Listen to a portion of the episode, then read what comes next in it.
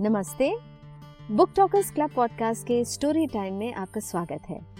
यहाँ हमारे कथावाचक अपने अनोखे अंदाज में आपके साथ साझा करते हैं हर बार एक नई कहानी। आशा करते हैं कि आपको आज की कहानी पसंद आएगी।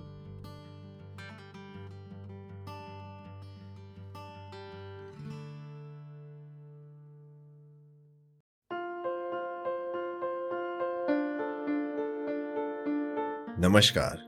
मेरा नाम है जय और आज जो मैं कहानी सुनाने जा रहा हूँ, उसका नाम है भूल भुलैया, जिसे लिखा है हरिपाल सिंह रावत जी ने।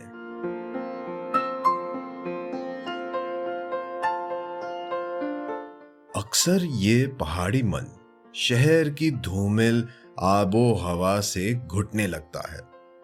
बेचैनी, जब सब दहलीजें लांग लेती है तो मजबूर होकर ये मन वापस पहाड़ की ओर चल देता है। मेरी यात्राएँ यूँ तो बेमतलब की हो जाती है। मेरी यात्राएँ यूँ तो बेमतलब की ही होती है, पर अक्सर यात्रा के दौरान कुछ न कुछ ऐसा घटित हो ही जाता है जो यात्रा को व्यर्थ नहीं जाने देता। पिछले दो सप्ताह बेहद ही व्यस्त रहे। घर और दफ्तर के काम से तन के साथ साथ मन भी थक गया था। फिर अचानक से गाँव जाने की योजना बन गई। शुक्रवार की शाम अपने दुपहिया चेतक को लेकर दफ्तर से विलंब से ही निकला। मन दफ्तर से ही थोड़ा विचलित था। तो रोज की तरह चेतक की सवारी मन को भा नहीं रही थी। मन न जाने किस जगह जाके बैठा था। शायद इसी बात का बुरा चेतक भी मान गया। गेयर पैड चलते चलते अपने आप ही निकल गया। दिल्ली से गाँव तक के लिए गाड़ी बुक थी, जो आठ बजे घर पर पहुँचने वाली थी। और गेयर पैड को भी उसी समय निकलना था। बेहद माथा पच्ची के बाद में आखिरकार गेयर पैड ठीक करने में सफल हुआ। मुझे घर पहुँचते पहुँचते पौने नौ बज चुके थे। पर शुक्र है, दिल्ली में लगने वाले वाहनों की भीड़ का कि मेरे पहुँचने के थोड़े देर बाद जाकर वो गाड़ी पहुँच सकी। दौड़ते भागते ही एक आध रोटी का टुकड़ा ही भोजन स्वरूप लिया और फिर गाड़ी में बैठ गया। यूँ तो छोटी गाड़ी से सफ़र करना काफ़ी आरामदायक है, लेकिन पूरी रात दिल्ली के एक कोने से दूसरे कोने तक सवारियों के लिए दौड़ने वाली बात मेरे गले नहीं उतरती। दिन भर की भाग दौड़ से काफ़ी थक गया था। और नींद अपनी आगोश में भरने को व्याकुल थी। पर सड़क पर बनी कलाकारियों पर से जब वाहन गुजरता तो रूह तक काँप उठती। न चाहकर भी अपने आप ही आँख खुल जाती। दिल्ली से कोट द्वार तक का सफ़र कुछ ऐसा ही रहा।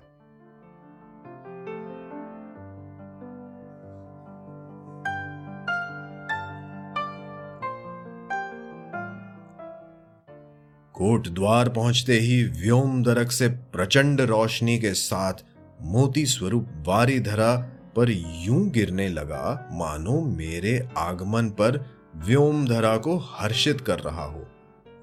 सड़क पर पारदर्शी मोती रबर के टायर को छूते ही जब दो तीन फुट ऊपर तक उछलने लगते और पीछे से आने वाले वाहनों की हेडलाइट से निकलती रोशनी जब उन मोतियों से होकर गुजरती तो मन रोमांच से भर जाता।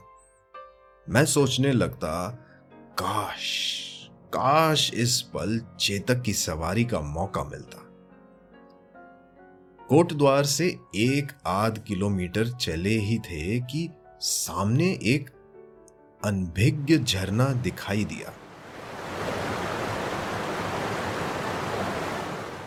जो इतने भयंकर रूप में हरे घने जंगल के बीच बह रहा था कि उसके शोर से ही उसके रूप का आकलन किया जा सकता था।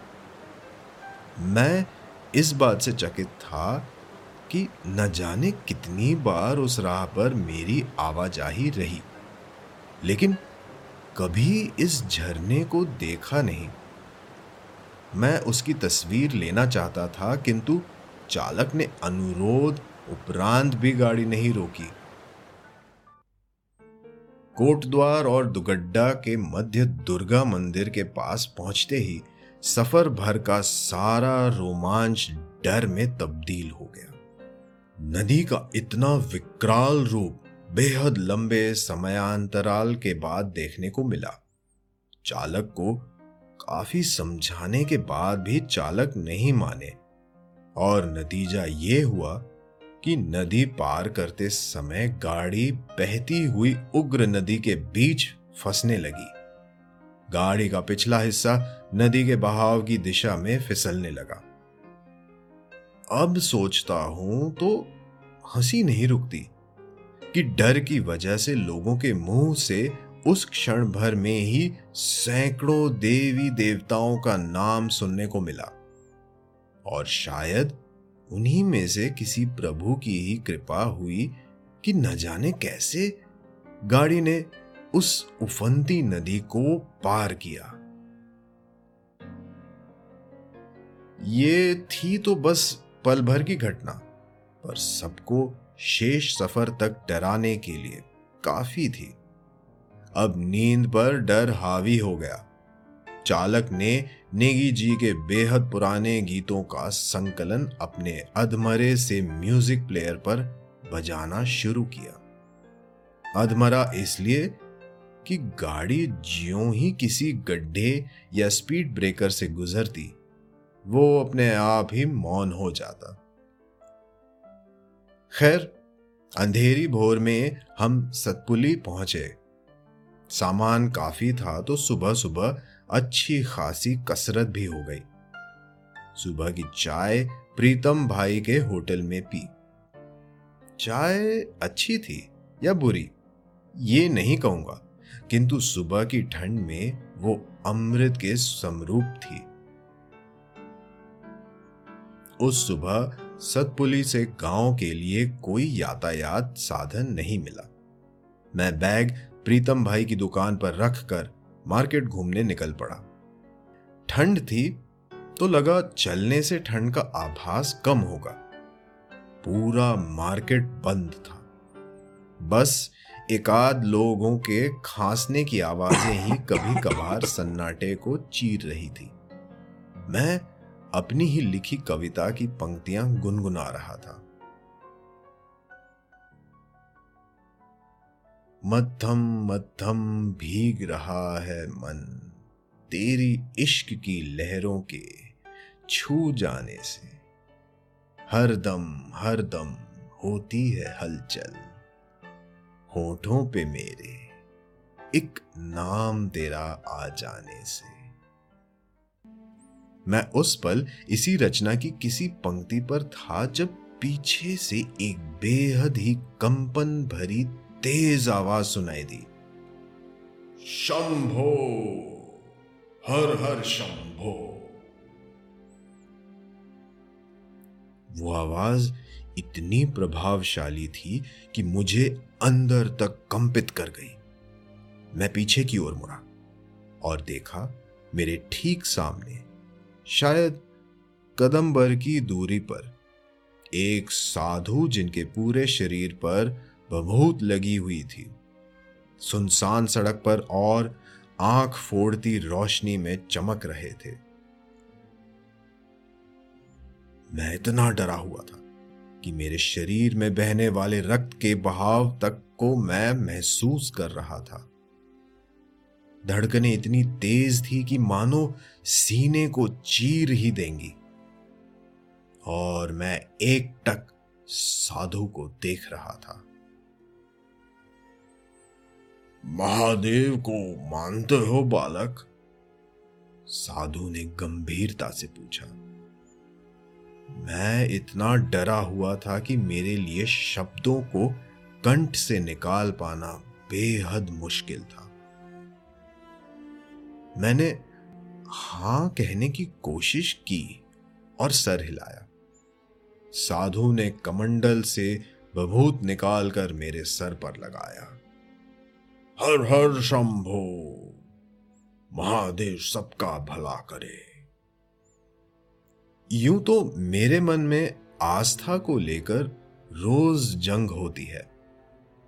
ये नहीं है कि मैं ईश्वर एवं धर्म को नहीं मानता, किंतु ये भी सत्य है कि मन धार्मिक व दिमाग प्रयोगात्मक है। मन भक्ति में लीन होने को आतुर था। तो दिमाग साधु को शक के दायरे में खड़ा कर रहा था। मैंने जेब से दस रुपए निकाले और साधु की ओर बढ़ाए। साधु ने मुस्कान के साथ अपना हाथ मेरे सर पर रखा और कहा, बालक, ये मेरे किस काम का?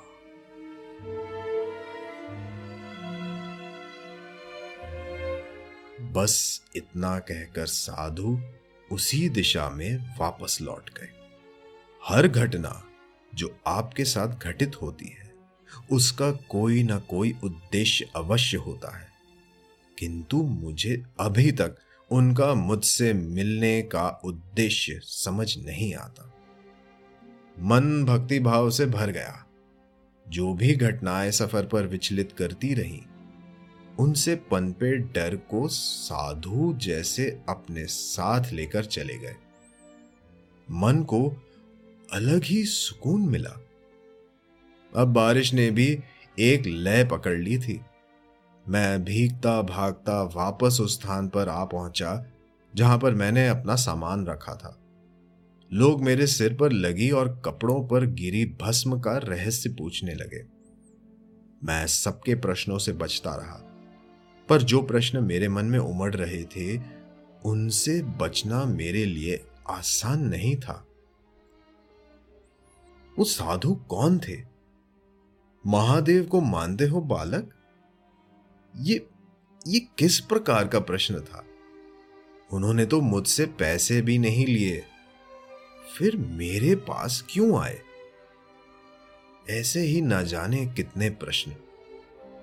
खैर लोग ज़्यादा थे तो दो गाड़ियाँ गाँव के लिए बुक करनी पड़ी। अब मुझे नींद आ गई। सुबह की पहली किरण के साथ मैं अपने गाँव पहुँचा। मैं गाड़ी की छत से सामान निकाल रहा था और तब तक मेरा एक भ्रातसम मित्र मुझे लेने सड़क पर पहुँच गया। मैं पूर्ण रूप से भीग चुका था। भस्म बारिश के पानी से पूरे चेहरे व कपड़ों पर लग गई थी। दोस्त ने कारण पूछा तो उससे पूरी बात साझा करनी पड़ी। नतीजा यह हुआ कि उसने उस घटना को न जाने कितनी कहानियों से जोड़ दिया और घर पहुँचते ही सबको उस घटना के बारे में बताने लगा। वो उस घटना को बढ़ा चढ़ा कर लोगों को सुनाता। कभी कभार साधु को, महादेव तो कभी उनका दूध बताने लगता। माँ तक बात पहुँची तो माँ ने अगले ही दिन हमारे इष्ट देव के मंदिर जाकर उनके दर्शन करके आने का आदेश दे दिया। फिर तो जो यात्रा इष्ट देव के मंदिर से शुरू हुई, वो मेरे जीवन भर में किए सभी भ्रमणों से अधिक थी। उस दौरान लगभग छोटे बड़े तीस मंदिरों के भ्रमण का सौभाग्य मिला। मैं मन में अथाह शक्ति लिए वापस दिल्ली लौट आया। सब पुनः जैसा हो गया। और वो घटना स्मृति पटल पर धुंधली होने लगी। किंतु एक साल, दो महीने बाद, जब मैंने हर्षित मन से श्री बद्रीनाथ के दर्शन को जाते समय गोविंद घाट के समीप उन्हीं साधु को नंगे पैर चलते देखा।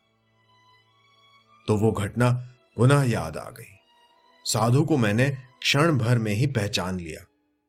उनके चेहरे की चमक ने मुझे पुनः आकर्षित किया। मैं गाड़ी से उतरकर उनसे मिलने ही वाला था कि प्रयोगात्मक दिमाग और धार्मिक मन की जंग और उतनी ही तेज रफ्तार से चलता वाहन मुझे पल भर में उनसे मीलों दूर तलक ले गया। मैंने चालक से गाड़ी रोकने का अनुरोध किया। वो रुके भी। मैंने कुछ देर उनका इंतज़ार किया। किंतु अन्य लोग जो मेरे साथ गाड़ी में थे, मुझे वापस गाड़ी में बैठने के लिए मनाने लगे। मैं वापस गाड़ी में जाकर बैठ गया। कई भाव, कई प्रश्नों को लिए। क्या वो वही साधु थे? मुझे उनसे मिलना चाहिए था। क्या उनका मुझे पुनः दिखना मात्र संयोग था? उस हँसी में क्या रहस्य छुपा था, जो मुझे आज भी आकर्षित करता है? इन्हीं प्रश्नों, इन्हीं शब्दों की भूल भुलैया में मैं आज भी भटक रहा हूँ। शायद इस वृतांत को पढ़ने वाले बुद्धिजीवी इस भूल भुलैया से निकलने में मेरी सहायता कर सके। इसी आस के साथ आप सबसे इस वृतांत को साझा कर रहा हूँ।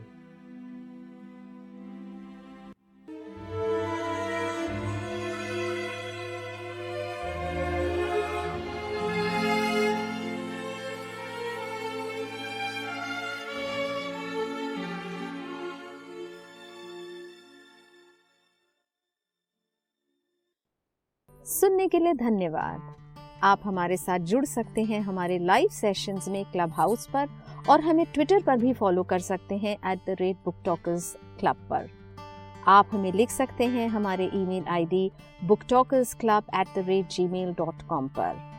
हमारे पॉडकास्ट को लाइक शेयर फॉलो और सब्सक्राइब करना ना भूलें। शीघ्र ही आपको मिलेंगे एक और नए एपिसोड के साथ।